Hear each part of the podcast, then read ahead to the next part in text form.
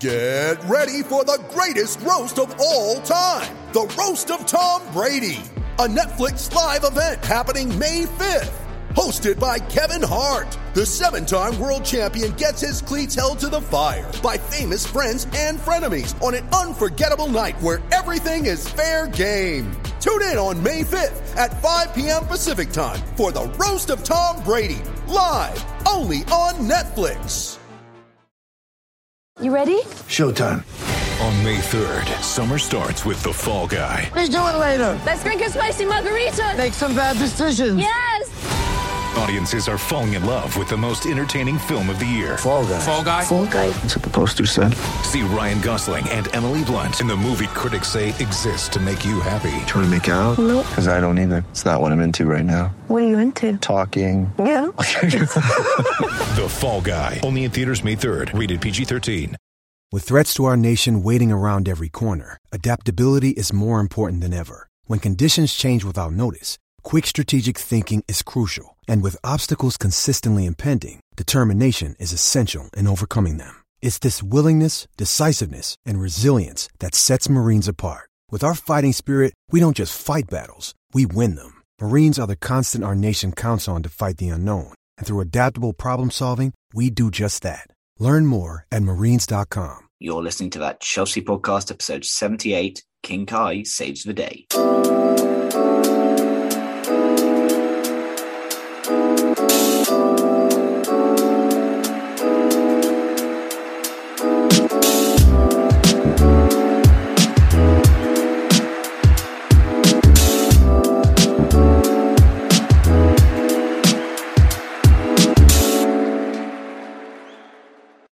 Welcome back to that Chelsea podcast, the home of the Sanction Blues. I'm joined, as always, by Jack Davies. How are we doing, sir?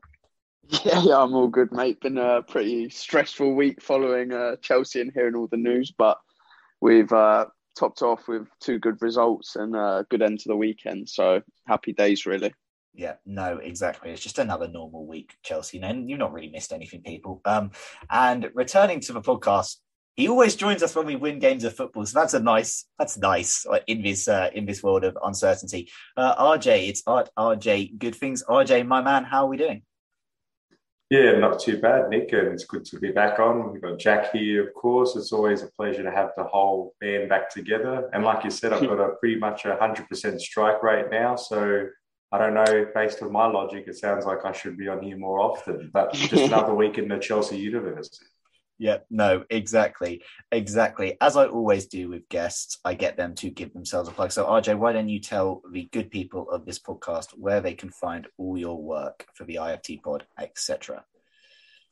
Sure, thanks, Nick. And so, obviously, my handle's at RJ underscore at it's underscore good things actually. Sorry. So, and the work I do is for Talk Chelsea. I also do my own show with a couple of friends from the It's a Football Thing podcast. We run our show twice a week and we talk all things Premier League. And I obviously represent the Chelsea side of things. So, yeah, great to be back on. Lovely stuff, RJ. And I say all those links will be in the description below. So make sure you guys check them out. Right. Uh, you know, it's been a bit crazy sort of week off the pitch. Uh, Rome was sanctioned. Uh, you know, our assets were were frozen. That famous, you know, take a look at my frozen assets uh, sticker. So Adam that we gave out was quite funny. Um, but it was it was a, a, a, week of uncertainty, and you know, generally not sure like game's going ahead, sponsors pulling out left and right. Uh, Jack, how have you kind of just uh, dealt with this this last week?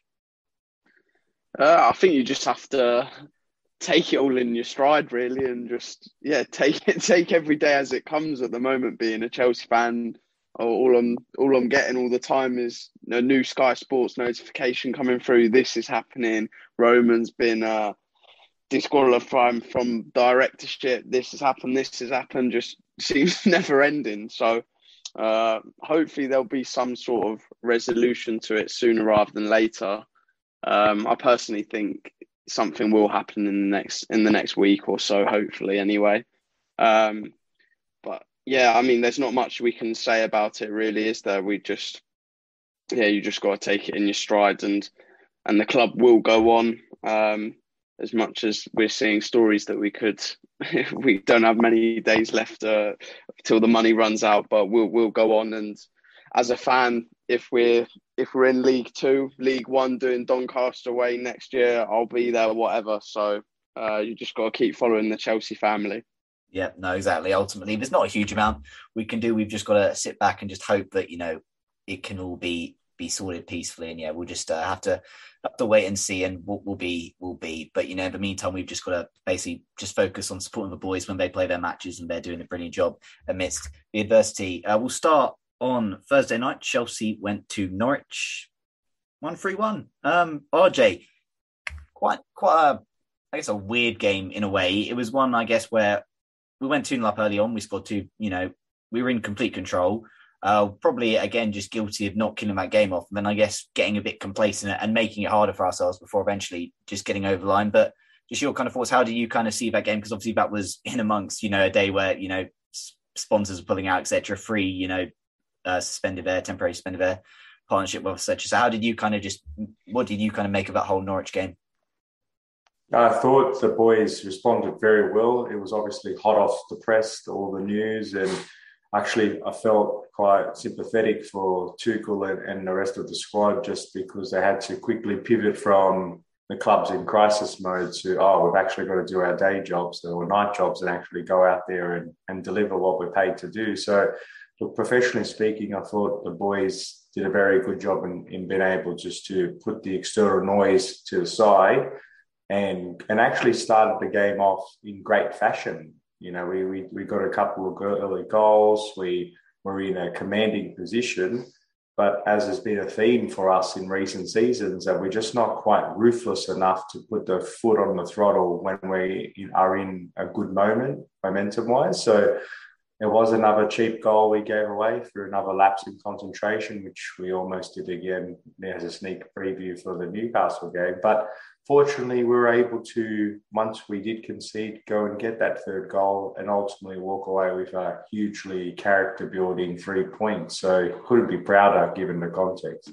Yeah, no, exactly. Goal scorers Trevor Chalobah, Mason Mount, and Kai Havertz. And On Mason Mount, Mason Mount, four goals and two assists for Norwich in 2021 22. So that's six goal contributions.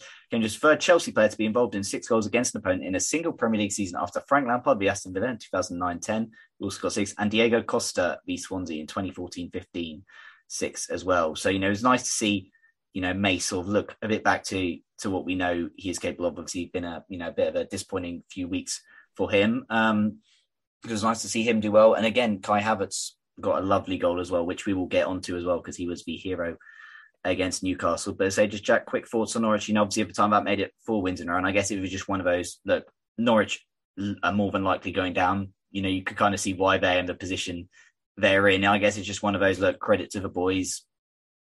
Result of the now it's just you know basically just about results now to the end of the season, and they got the job done fairly fairly comfortably ish in the end.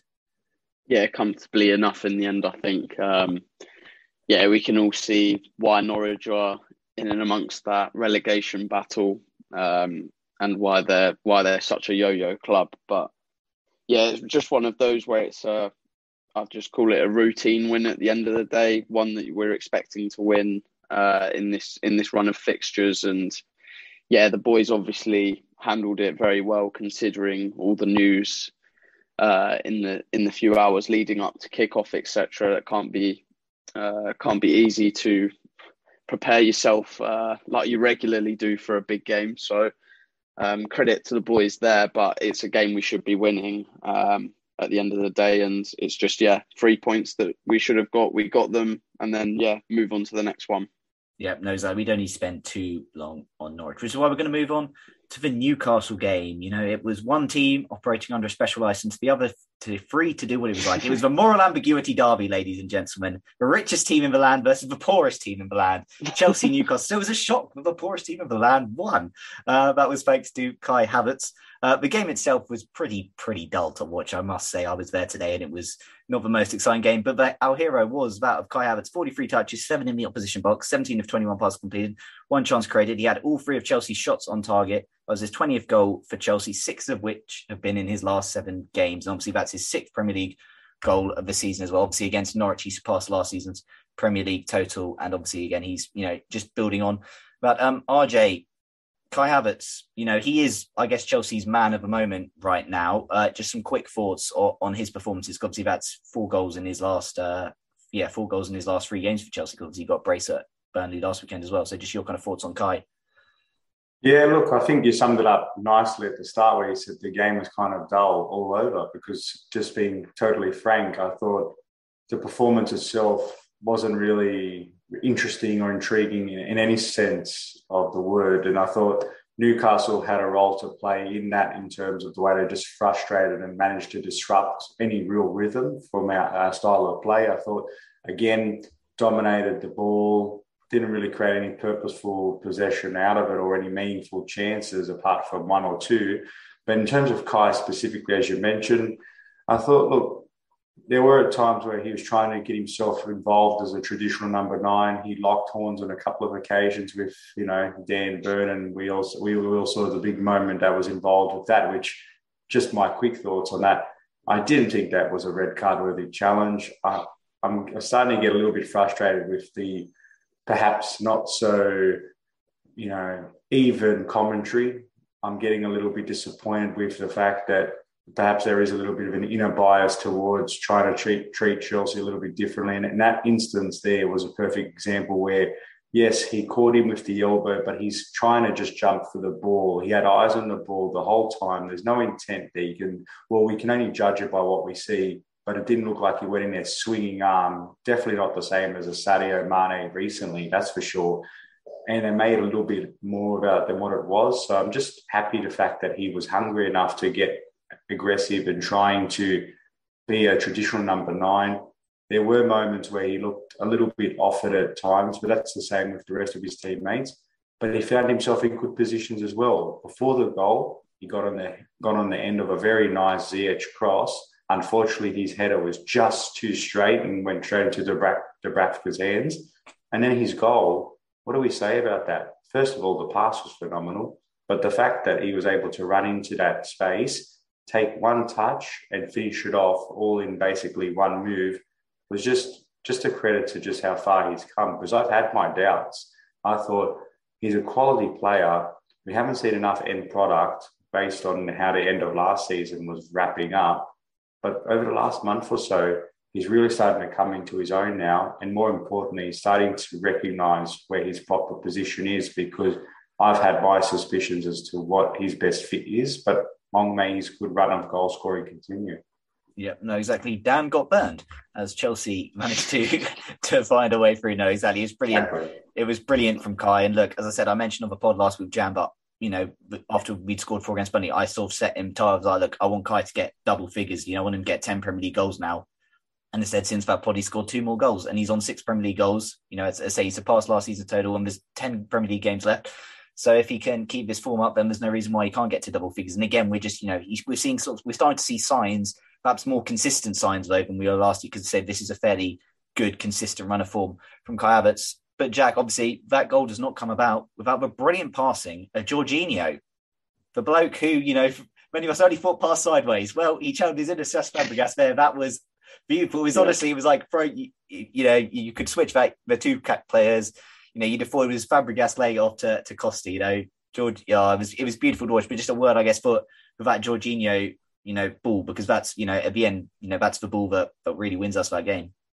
Yeah, phenomenal. I mean, he played the quick one two with Rudiger, sort of dropped back a couple of yards to create that space to take the touch out, and then yeah, the the the uh, precision on that pass is just second to none, and he puts it. No, I wouldn't say puts it on a plate for Kai Havertz because the touch, the touch that he makes and the finish he he uh, has is just exquisite. But the pass was was phenomenal, and yeah, it's a moment of class that at the end of the day, two or two moments of class that win us win us that game at the end of the day. Yeah, no, exactly. His second assist in the Premier League this season, so not a bad time to get one. I said no, it was all it was all good, and then yes, you kind of saw the emotion, the outpouring of Thomas Tuchel, uh, you know, at full time as well at that game, and it just felt a really, really big win for Chelsea because that was Chelsea's. You know, Chelsea won five Premier League games in a row, something they've not done all season, and it's it's kind of sort of mad. We're talking about this this Chelsea side where for for however good they've been this season, they've not won five Premier League games in a row, and we've won five Premier League games in a row in possibly the most chaotic time period at Chelsea that I can that I can remember for a while. So I think it's such a Chelsea thing. Exactly, exactly. That's the only way to describe it, really, RJ. It is it is just such a Chelsea thing. And no, look, it was brilliant. Obviously, you know, today wasn't you know perfect. We can't uh you know just say you know it was it was good because it, it wasn't really. Um, I'm going to be brutally honest. That left hand side was horrible to watch. Malang Sarr on that left back. Mason didn't have his best game, unfortunately. And Timo Werner, he was sort of like a lost puppy out there for 60 minutes. Um, unfortunately, it just was not his day. Um, yeah, it was one of those. It was it was tough to watch. Chelsea again, just too slow, laborious in possession. Really, probably didn't take enough risks. Um, Trev has been shaky the last two games. You know, he got obviously got his goal against Norwich. He was shaky. You know, today. I mean, as said, there's you know there's debate for penalty. I'm not saying. I've, I wasn't as convinced as others that it was a penalty, but at the same time, you know, you've seen those type given, and I think there is a sense that we maybe maybe got away with one, um, and maybe there is a slight you know slight nervousness. But Trev does like to sort of maybe dive in a bit in the penalty box, which is always going to leave you a bit hard to mouth. But again, I think we're sort of looking, you know, that's really trying to find, you know, some negatives. Because again, there was another clean sheet for Eddie Mendy. He didn't have a huge amount to do, but he made two important saves. Big save from Almiron just before time, then saved a, a, a header uh, late on in that game as well. And in general, you know, Chelsea, you know, I actually think after we went 1 0 up, it was very late, but really went up those last four minutes. I mean, Jack, in terms of game management, that was pretty perfect because Newcastle didn't really, you know, touch the ball again after we scored. Uh, we controlled the ball really well. Kante just seemed to go up another level in those four minutes. Yeah. had a pretty ordinary-ish game before that, and obviously we nearly, you know, got a second at the end there. Just, I guess, a word, just you know, for that game management at the end from us. Yes, exactly what you what you need uh, need from your team in those moments. You can, you've seen teams this season. Um, I think to that Leicester Spurs game, they concede a late a late goal and and that should be that. That should be the equaliser. And then they give the ball away again and concede another one. So they've gone from winning the game to losing it in the space of a couple of minutes. So those kind of things can easily happen in a game. But yeah, like you said, Nick, today just yeah controlled the game for those last few minutes. They didn't really get a touch of the ball at all, and that's that's how you want to kill games at the end of the day and take the sting out of it. So yeah, we we we did well. I'd I'd say as well though. I know we were slow on the ball, etc. today, but I think the way Newcastle set themselves up to match us up, um, that that helped them to sort of close all the space that we could have created through our creative players. So fair play to them for that. Yeah, no, that look honestly, Newcastle fair play. They frustrated us. They knew what they were doing. I think you know they didn't really leave their half. Their time wasting was immaculate. Um, uh, but you know, I guess it, it, came back to bite them that they only had four minutes added on to to try and get a, a late goal. But the, again, you also we've got to say this is and this was a Newcastle that hadn't lost for ages. They were in better form than we were. Uh, so I think mm. you know some credit needs to go to. And I said five wins in a row is no easy feat. So no, it was a very positive positive day. And again, as as a day where Chelsea took a giant leap towards securing top four. We're on 59 points now from from 28 games. There's 10 games to go. Next up in the league is Brentford. You know, there's some games. We've got games coming up where I said, I think a while ago, I think I said we've when we were going through that tricky period after, you know, we in January, etc. For sort of the Brighton game onwards, that was the chance for us, you know, the games we had in that period to really try and secure top four. And you know, since you know, since that Brighton game where we drew one all, we've won five in a row and all of a sudden, you know, our top four position from looking at a position where there was a chance that rivals could overtake us with games in hand. Uh, we're now in a period where we're we're comfortably clear of fifth place. And We've, you know, in fact, we've got a game in hand on fifth place, and if we win that, we go twelve points clear of them. So, things look things are looking, you know, fairly good, and hopefully, fingers crossed, we're in for a relatively calm and less stressful end to the Premier League season. We're going to move on to listener questions. First question comes in from Connor. What's happened off, off the pitch doesn't seem to have lured these players' spirits, as we can see from the games recently. Do you think it has maybe galvanized the team more, or is it because of Tuchel? The impact on the team performance has been minimal. RJ, I'll go to you first on that one. Yeah, it's a great question, Connor, and I had a similar question as well for uh, for another show, but I just wanted to get their views on it because this could have went one of two ways. This could have really this could have really tanked the the spirits of the squad and Tuchel. There could have been a really um, different attitude, the way they've approached these games, being a little bit more we're, we're, we're victims here and have that really defeatist mentality is that, oh, we can't really help the surroundings and that's going to reflect in our performances. And to an extent, us fans and those watching would be able to somewhat empathize or sympathize with the situation. But rather than taking that direction, they've gone and taken the other way, which I commend fully, which is we can't control the things we can't control, but for the things we can control, we can do our absolute best acknowledging that we're humans at the end of the day. And I think to Connor's question, what do we attribute that to? I would say, to be honest with, with myself, I think it's a bit of a combination of Tuchel being the, the really sharp motivator he is, the really astute professional in knowing how to tap into the psyche of his players, but equally just the inherent professionalism of this Chelsea squad. We've also got to appreciate that before this astonishing set of circumstances, the players have, have done really, really well in recent times to be able to harness all of the negative energy and come stronger as a unit through the fact that let's let's rewind the clock back to when Thomas Tuchel took over. He was in a bit of a dark time for the club based on form. Club legend, my favourite Super Frank, was gone. There was a lot of disharmony in the group, as was reported. And then they went on, improved their league form, won the Champions League, won some big trophies after that. And every time they've encountered some major difficulties, they've been able to respond in an emphatic fashion. So this is the latest feather in the bow in terms of that. So look, overall, in short, it's both Thomas Tuchel's effect because he's been brilliant, but equally the players also deserve a lot of praise because they're the ones at the end of the day that have to take to the field. And when times get tough, you can either get going or you can go hide in a corner, but they certainly didn't shirk away from their responsibility. So fingers crossed they continue to galvanize all this external noise and, and help us win some more success this season. Yeah, no, exactly. Look, this these players have done, you know, really well. And that's when you said Kai, you know, said afterwards, you know, for the fans, you know, they've got to try and, you know, because obviously I guess there's a lot of uncertainty, you know, for fans as well at this point, as we said, you know, Chelsea suspended from selling match tickets etc. A lot of fans we don't know when you know there's a few games maybe still left to go to, but will they be at all of them, etc. And it is you know they're just a sense of you know unknown. I think for the Chelsea fans this has been you know a tough time, but also when we talk about Thomas Tuchel, Jack, I'll, I'll kind of go on this a, a, sort of an extension question, but like Thomas Tuchel again, his quote after this game. My last information is we have a plane for Lille and we can go by plane and come back by plane. If we if, if not, we go by train. If not by bus, and if not, I will drive a seven seat seven seater. I mean, this man has faced a ridiculous amount in just over a year and a bit in charge of Chelsea. He took over, obviously, coming over. The club was, you know, a lot of fans were disillusioned, gutted that Frank had gone. You know, he had to take over and replace the most popular man in Chelsea history, arguably. He then, you know, when things were going quite well, then boom, here's a Super League. Oh, here's how you deal with that.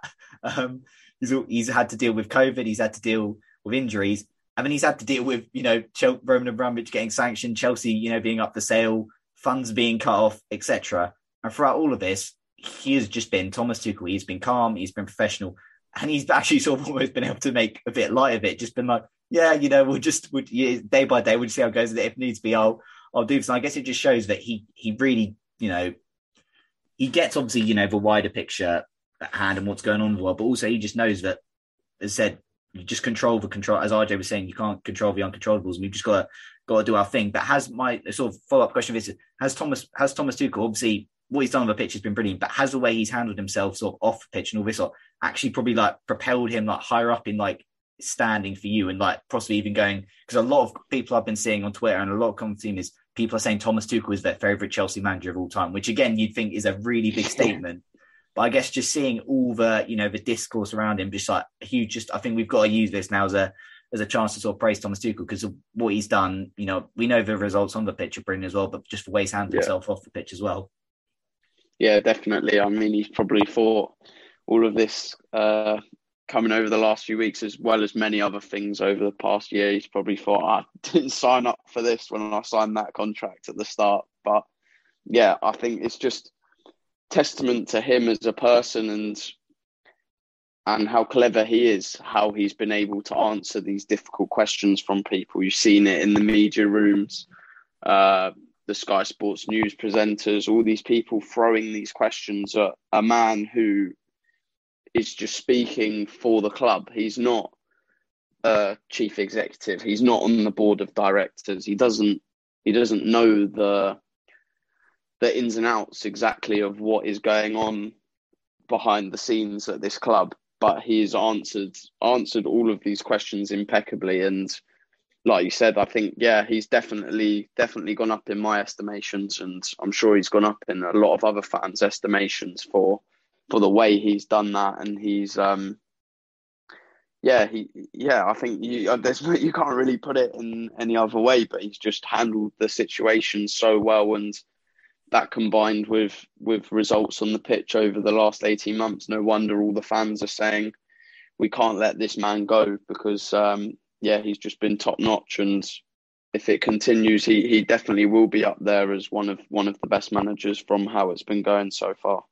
Yeah, no, exactly. And said you ask most people the one asset Chelsea can't afford to lose. I think everyone would say Thomas Tuchel over pretty much any best players, which I guess is just the biggest sign that he is really, really special. And we've seen, you know, the media have been desperate to try and push Thomas Tuchel to Man United. We've seen, you know, stupid stories. Thomas Tuchel is the only good thing at Chelsea Football Club. Um, some of those stories, you know, completely just ignoring the work, the likes of Reece James, Mason Mount, all their charity stuff, Mateo Kovacic, etc., with his foundation, all this lot. In general, the media has not been, you know, very kind towards Chelsea in the last week or two. And I think, you know, they've been kind of using what's been going on as an opportunity to really, you know, get their Chelsea agendas out there but look, they still love Thomas Tuchel, and if they love, you know, despite all this, they love Thomas Tuchel. Then obviously he must be a really special man and doing something right. So, as I said, what's been going on on the pitch? Like honestly, I was again, it was one of those things today, just at full time, just like really proud. It was a really horrendous game to watch. It was really horrible game to watch, but just that feeling, this outpouring. As said, it was just an outpouring at full time, just general, just like really, as said, you know, just just so so happy because you know it's a tough time for Chelsea fans. And I know, again, in the media, people kind of been deciding, well, yeah, but in Ukraine it's a lot worse, etc. And goes, yes, we know that, but in terms of Chelsea fans, it's still not been very easy. And I think, you know, in general, that felt a really, really special moment today for the Chelsea fans. So look, so credit to Tuchel, credit to these players they deserve a load of respect because again they have had to deal with a lot. And I mean on Thomas Tuchel as well. That guy's like that guy was at PSG and he probably thought it's not going to be that much more. Like going to Chelsea is probably like a drop, drop like drop the ocean compared to managing a PSG. Boy was that man wrong. Boy was he wrong because he is he's had to deal with a lot. But look, credit to him. I said he's he's just a brilliant, brilliant ambassador of this football club, brilliant coach of this football club, and yeah, we're so so lucky to have him. Uh, next question comes in from Dan Hill. Is this the coming of Kai Havertz? Huge fan of his, as you both know. So we're now seeing the player we knew was there when he signed. Because RJ, again, like with Clive, kind of miss, you know, this, the narrative, and I guess it's proven by the fact as well, he's more a second half of the season player. He tends to start seasons off slow. And his Chelsea career in general has been been it's been an enigma, I think is, is a word to describe because there's been moments where you go, this boy is quality. He has got all the talent in the world. And there'll be just moments where you're like, what is Kai Havertz? And it seems now recently, certainly in the last month or two, we are really starting to see, you know, the, we are seeing probably the best form of Kai Havertz's Chelsea career. I think it'd be fair to say. So I guess just your thoughts. Is this, you know, the coming of Kai Havertz? And are, are we now seeing the player we knew we could be when he when he signed for us? Well, to Dan's question, I firstly, I certainly hope this is the coming of him because we've, we've invested a lot of money in a promise, in a potential, in this high flying prospect, and we've seen what he can do in very very limited stints. But I think we've just we've been asking for some consistency, and we've been asking for that talent to be converted into end product. For me personally, what I've been looking for is just a bit more clarity of as how you so eloquently put it, Nick. It's what is Kai Havertz at times because sometimes I'm always, you know, coming from the perspective of it's nice to have positional versatility, but that sometimes can come at a price because when you do have that versatility, you're sometimes being asked to plug in the holes where the manager needs them plugged at times, and that can come at the player's own detriment because of their uh, versatility. But with Kai, I see because he can play on the right hand side, he can play as an attacking mid, he can drop a little bit deeper. We all know just how wide ranging his skill sets are. But ever since moving into that forward position, which ironically is more because of circumstance rather than just him, you know, knocking the door down and demanding that he starts in that position. He's taken it with both hands. And I just hope that he kicks on from here. But then it opens up another question as what do we do with that other expensive investment that we've put in that position? So I'm not going to commit here to say that he is our long term number nine because I think that's being a little bit too narrow based on a very or a fairly short sample size of that good form. What I would want is that we see the same type of the actual effort and delivery on the pitch and when playing in that more advanced position, he he really makes it count. But I also like the fact that he's not just a traditional number nine that stays in and around the box. He is someone that's willing to drop a little bit deeper, pull out a bit to the right, left, mix it up with his front three partners. And ultimately, if he continues to do that, we will see the coming of him because there's no doubt that the money that we've spent on this this young superstar is actually an investment rather than just a sunk cost because he does look like he is the real deal. Yeah, I'll get on to Dan's second part in a minute, but the next question from Sham links into kind of what we discussed. And obviously, I know RJ kind of just said your view, so I'll give this one to Jack. Do you guys think Havertz has well and truly taken up that number nine spot now? So obviously, RJ still wants you know to see a little bit bit more from him. That's not completely understandable. So we're, we're, we're judging Kai Havertz here on, and certainly the Premier League, anyway, three games where he scored in a row, which obviously clearly represents his best run trust form. But do you think Kai Havertz has well and truly, up, well and truly taken up that number nine spot now, or four now? Is would that be better to, to phrase it? Yeah, yeah, I'd say so. Four now, um, especially when you spent the hundred million on Lukaku. You, I don't know. You you've got to give him some kind of opportunity between now and the, the end of the season. And if it doesn't quite work out, I can see us selling him at the end of the season. To be honest with you, for both parties. Um, but yeah, for now he's he's got to start. Um, you look at the next run of fixtures, and I know you alluded to it earlier, Nick, and said he's now scored six Premier League goals, and yeah, we want him to be hitting those double figures. When you look at our fixtures, and you've got Brentford, Leeds, Southampton in your next three, and for the rest of the season, we've got pretty good fixtures. Um, you want him to just kick on and keep keep this uh, consistency going and really, yeah, pick up pick up the form and and keep banging in the goals because we've got a few harder games towards the end of the season and those are the games where he really needs to to uh, come up with the goods against the big boys because at the end of the day, yeah, he scored three three uh, in three games in a row, but it's against Burnley, Norwich, and Newcastle. So I know we want to praise him and he has been quality, but if you want to look at it from that point of view as well, the level of opposition isn't the greatest. So I think if he can score in these next few games and get that confidence up, then obviously with the talent he's got, he's obviously going to have a chance of of scoring against the big boys. Yeah, and ultimately you can only you know score against who you're playing, and he has done. Mm-hmm. I said he does well, but I said if you if we again, it's kind of it's a one thing that you know it's labelled a mount by a lot of people as well. But you know, look at a load of his goals this season but against Norwich and Watford, etc. So you know, I feel like people can do that, but you know, people do it for Kai as well. So I do kind of yeah. get that. But ultimately, he's scoring goals and he's you know doing a job and he's winning us games of football. So that's three points he's won for us today, a crucial three points in you know who knows a potential top four race. So that credit to Kai and as said he's got to be starting for now. And look, if we're gonna if say if we saw like today we saw play that four four at the back and we sort of have two up top, almost a bit like what we have with you know, then that's an opportunity for Rom to start because I say this and this I don't mean to bash Timo Werner, but I don't see the point of Timo Werner starting games for us. I don't get it.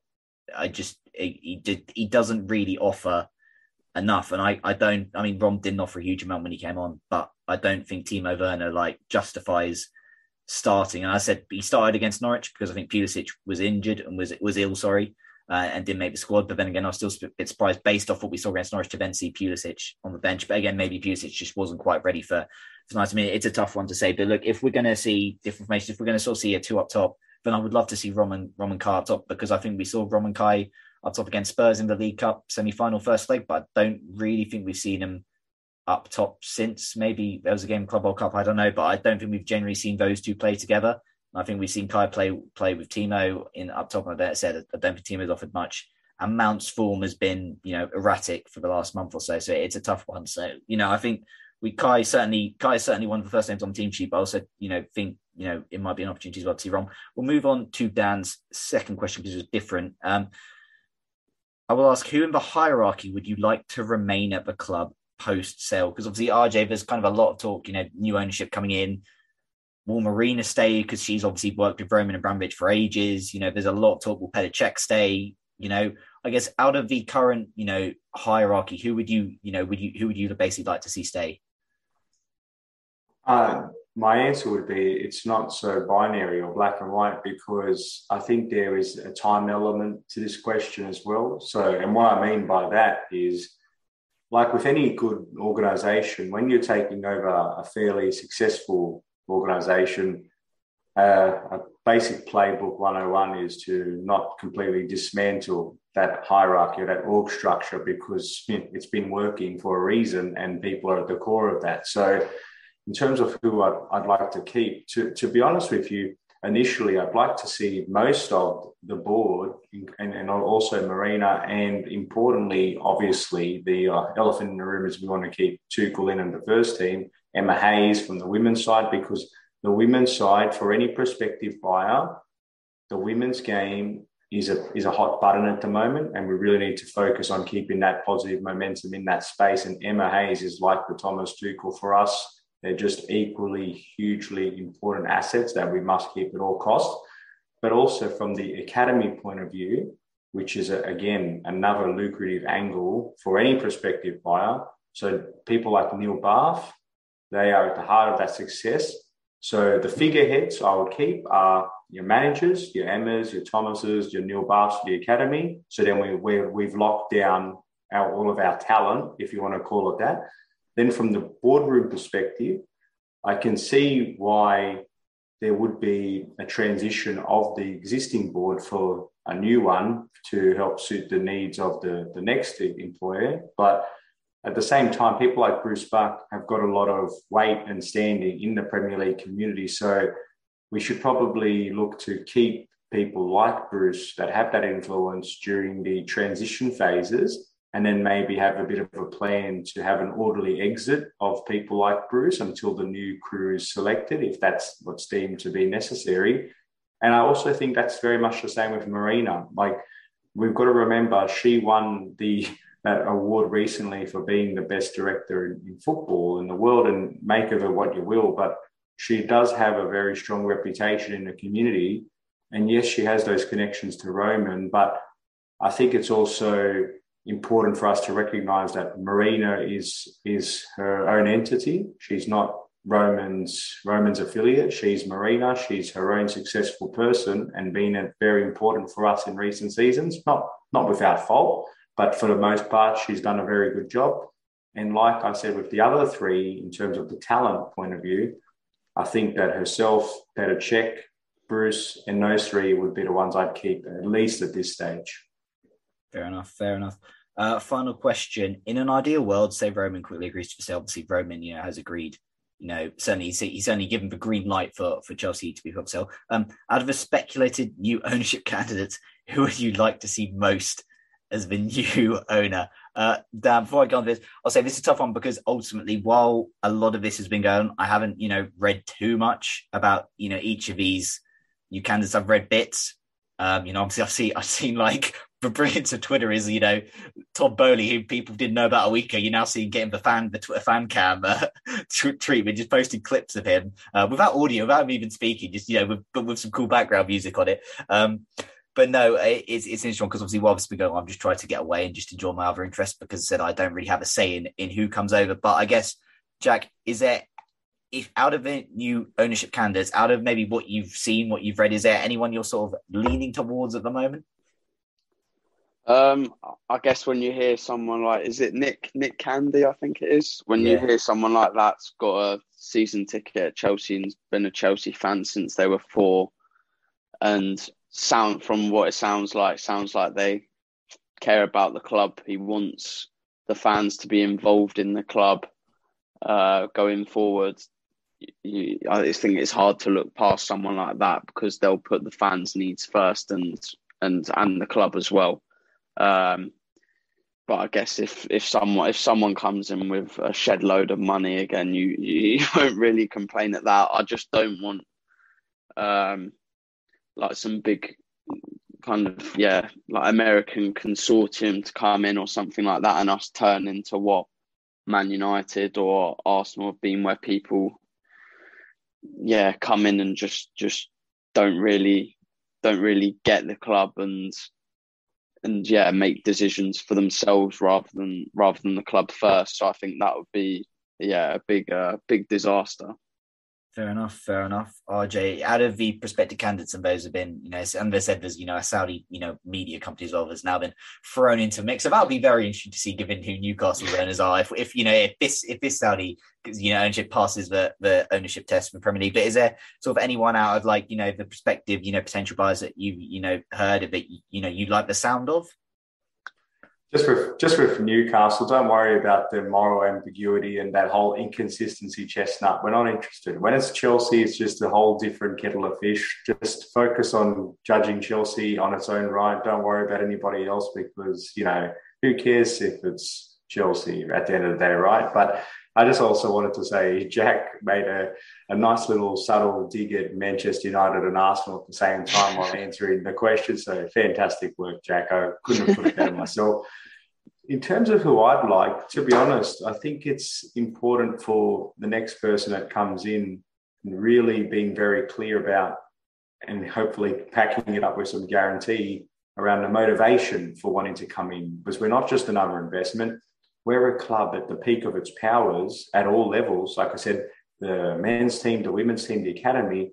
This is a bit. It's unlike other clubs where they've come and bought them with the with the aim of trying to resurrect them. We're already fully resurrected. We're the world champions. We're the European champions. The club is amazing from top to bottom someone's just got to come in and keep nurturing that, make a few tweaks, strategically speaking, in terms of what's our future medium to long term transfer policy.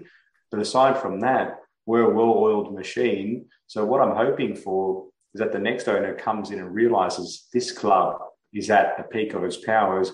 Let's invest in a new stadium or, or let's invest in our back the boardroom, back the academy, and really keep the good times rolling. So, in terms of who that is. We have got mixed reports from the Saudi the Saudi media private group, as we've heard. We've got unique candies, like you said, a season ticket holder. So on face value, at least at the heart of it, they are interested fans, quote unquote. But that doesn't always translate to being the best person responsible for running a club. So it's, it's important to not conflate the two, but it's definitely a positive sign to have someone that genuinely wants to see the club succeed.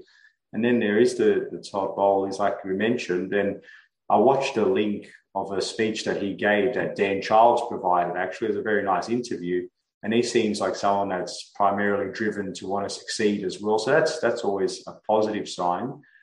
But to me, I don't really want to speculate who looks the best until they put their money where their mouth is. I just hope it's someone, whoever it is, like like Jack said, they're not treating us as just trying to help them win the balance sheet Premier League. We're trying to actually win football matches and trophies. Not that a lot of our comp- competitors can say that as well as we have, but also someone that's less politically fragile or vulnerable. I don't want to be caught in a situation where someone is financially well off, but six months down the track, that someone's dug up some files that have put them in a really, you know, unfavorable position that puts a bit of strain on the club's image.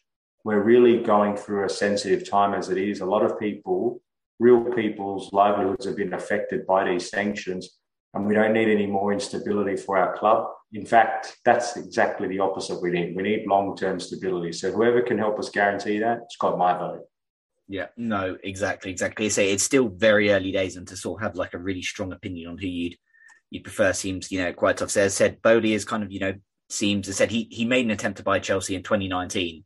So the interest has been there a while, which again depends how you view it. Can be seen as a positive that he's you know interested in it. Again, you know you hear good reports of the work that's happened with like the LA Dodgers, etc. as well. So there's you know again a keenness to win. As I said, it's just a tough one because ultimately, as I kind of said last week with Jam, that whoever replaces Roman Abramovich is is very unlikely to love Chelsea Football Club and treat and run Chelsea Football Club like Roman Abramovich did, because that was Roman Abramovich's child. That was like his child. That was his baby, his passion project. And to find someone who comes close to the love that Roman has is going to be tough.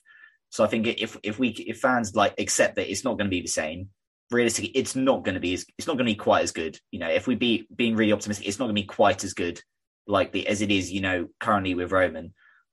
But if we have someone who has ambition, who has drive, who gets the club, then I think that's all we can ask for. Because I said Chelsea Football Club has said winning is important, is part of this DNA, but there is a lot more to Chelsea Football Club, as we've seen, you know, and said unfortunately due to you know being sanctioned, you know, people lost their jobs. I mean, again, you know, sort of make fun of it. Chelsea's Twitter lineup today, you know, that was a. It seems like maybe the, the graphics, whoever worked on that has unfortunately been uh, been laid off because that was a very uh, a cheap uh, budget, you know, because someone just learned how to use Photoshop type thing on the lineup graphics today. So unfortunately, we kind of kind of seeing small costs.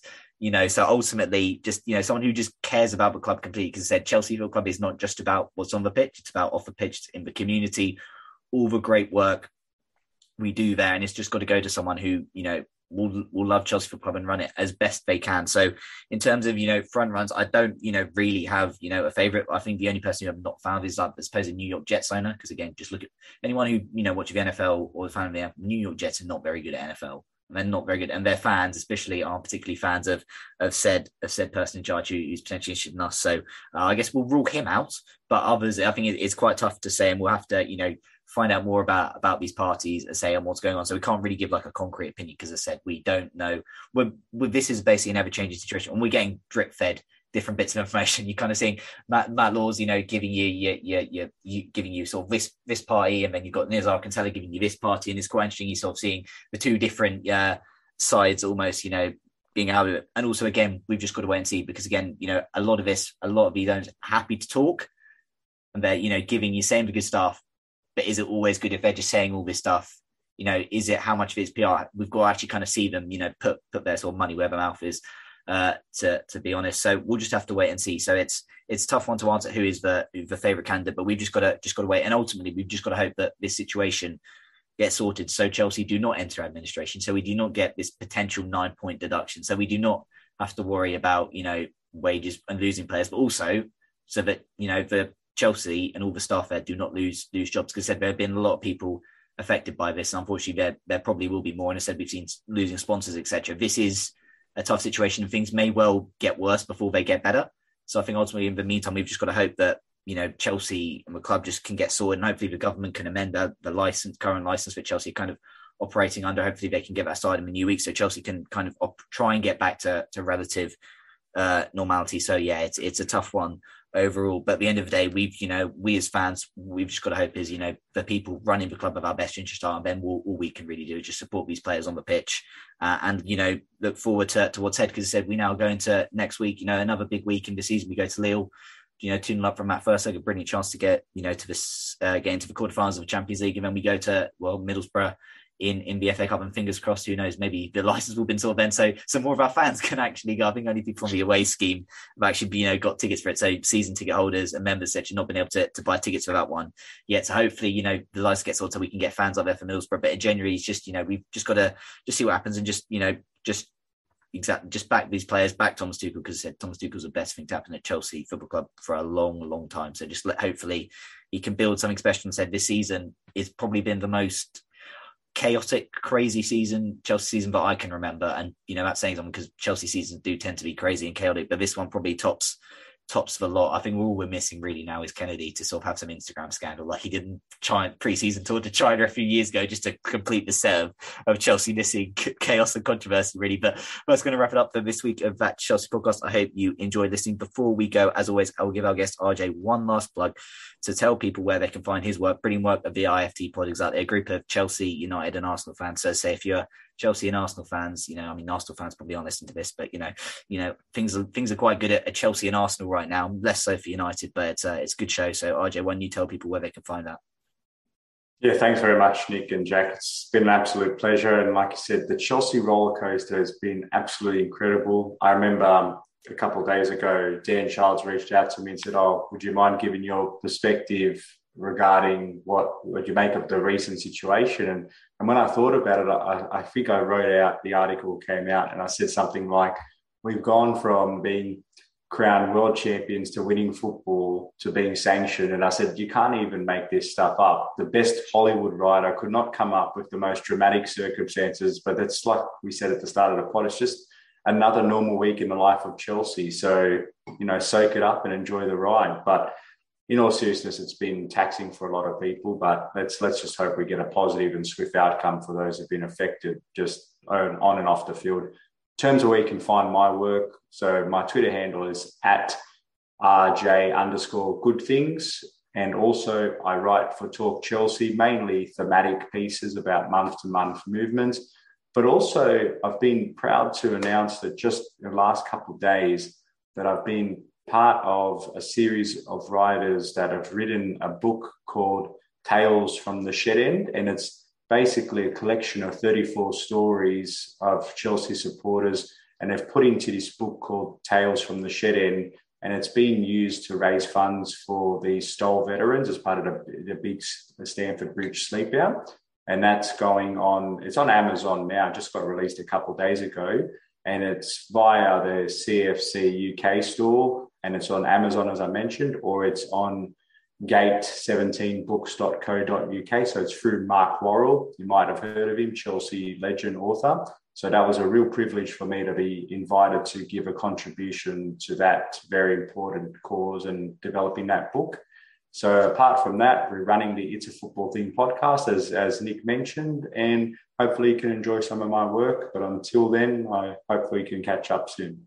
Yeah, no, it's always a pleasure with RJ. On I said, you know, brilliant work. He's, it's really nice to see, you know, him getting recognised. That he's also made a few appearances on Chelsea TV, which ain't too bad. And said he's, you know, had Paul Canoville on his IFT show as well on that channel as well. So make sure you check out RJ, a top top guy. You know, a nice, just you know, he gets it. It's really nice, positive vibes. Just one of the top top guys on Twitter. One person we're, we're so very lucky to have connected with. Uh, as for us, we're on Twitter at that Chelsea Pod, on Instagram at that Chelsea Pod, on TikTok at that Chelsea Pod. Need to try and you know, put a bit more content out there, just have a bit of fun with it. Uh, and yeah, just, you know, on all your usual podcast platform providers, Apple, Spotify, etc. Leave us a rating review on Apple and Spotify. You can rate our show, give it five stars, please. That'd be be awesome. Just get people listening. Even if you don't think it's five stars, just give it five stars. Give the people. It's definitely people five stars, stars, Nick. It's actually six stars to be fair. exactly, exactly, exactly. RJ, you you know it, you know it exactly. So basically, yeah, play to anyone with a functioning pair of ears, please. That'll be be very nice. But uh, until the next episode, everybody keep a blue flag, fly die.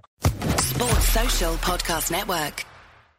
Hey guys, it is Ryan. I'm not sure if you know this about me, but I'm a bit of a fun fanatic when I can. I like to work, but I like fun too. It's a thing. And now the truth is out there. I can tell you about my favorite place to have fun. Chumba Casino. They have hundreds of social casino style games to choose from with new games released each week. You can play for free anytime, anywhere. And each day brings a new chance to collect daily bonuses. So join me in the fun. Sign up now at ChumbaCasino.com. No purchase necessary. VGW. Void were prohibited by law. See terms and conditions. 18 plus.